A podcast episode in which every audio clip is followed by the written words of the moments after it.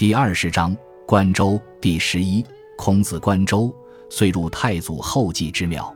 庙堂右阶之前有金人焉，三缄其口，而名其背曰：“古之甚言人也。”戒之在，无多言，多言多败；无多事，多事多患。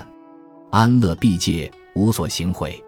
勿谓何伤，其祸将长；勿谓何害，其祸将大；勿谓不闻，神将四人。焰焰不灭。炎炎若河，涓涓不庸，终为江河；绵绵不绝，或成网罗。毫末不札，将寻斧刻。诚能慎之，福之根也。口是何伤？祸之门也。强梁者不得其死，好胜者必与其敌。道增主人，民怨其上。君子之天下之不可上也，故下之；知众人之不可先也。故后之，温公甚德，使人慕之。执此持下，人莫于之。人皆趋彼，我独守此；人皆惑之，我独不喜。内藏我志，不是人迹。我虽尊高，人服我害。谁能于此？江海虽左，长于百川，以其悲也。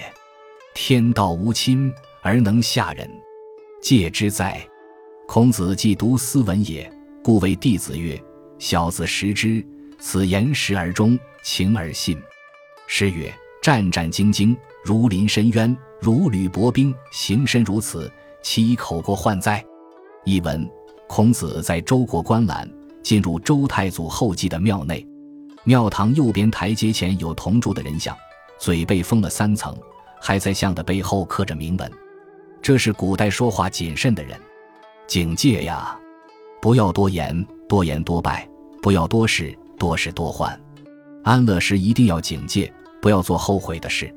不要以为话多不会有什么伤害，祸患是长远的；不要以为话多没什么害处，祸患将是很大的。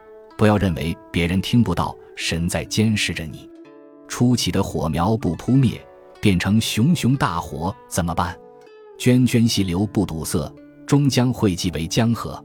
长长的线不弄断，将有可能结成网；细小的枝条不剪掉，将来就要用斧砍。如能谨慎，是福的根源。口能造成什么伤害？是祸的大门。强横的人不得好死，争强好胜的人必定会遇到对手。盗贼憎恨物主，民众怨恨长官。君子知道天下的事不可是事争上，所以宁愿居下。知道不可能总居于众人之先，所以宁愿在后。温和谦恭、谨慎修德，会使人仰慕；守住柔弱，保持卑下，没人能够超越。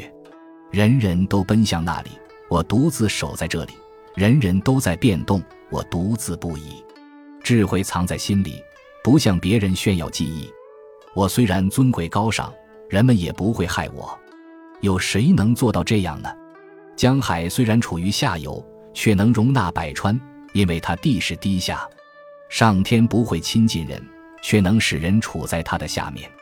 要以此为戒呀！孔子读完这篇铭文，回头对弟子说：“你们要记住啊，这些话实在而中肯，合情而可信。”《诗经》说：“战战兢兢，如临深渊，如履薄冰。”立身行事能够这样。那还能因言语惹祸呢？孔子见老聃而问焉，曰：“甚矣！道之于今难行也。吾彼之道，而今委之以求当世之君而福寿也。道于今难行也。”老子曰：“夫说者流于辩，听者乱于辞。知此二者，则道不可以忘也。”译文：孔子见到老子，向他请教说：“太难了呀！”道在今天太难推行了，我近来推行道，而今行大礼请求当政的君王能够采纳，但他们不接受。道在今天太难推行了。老子说，游说的人言辞过于华丽，听的人就会受到扰乱。知道了这两点，道就不会被忘记了。感谢您的收听，喜欢别忘了订阅加关注，主页有更多精彩内容。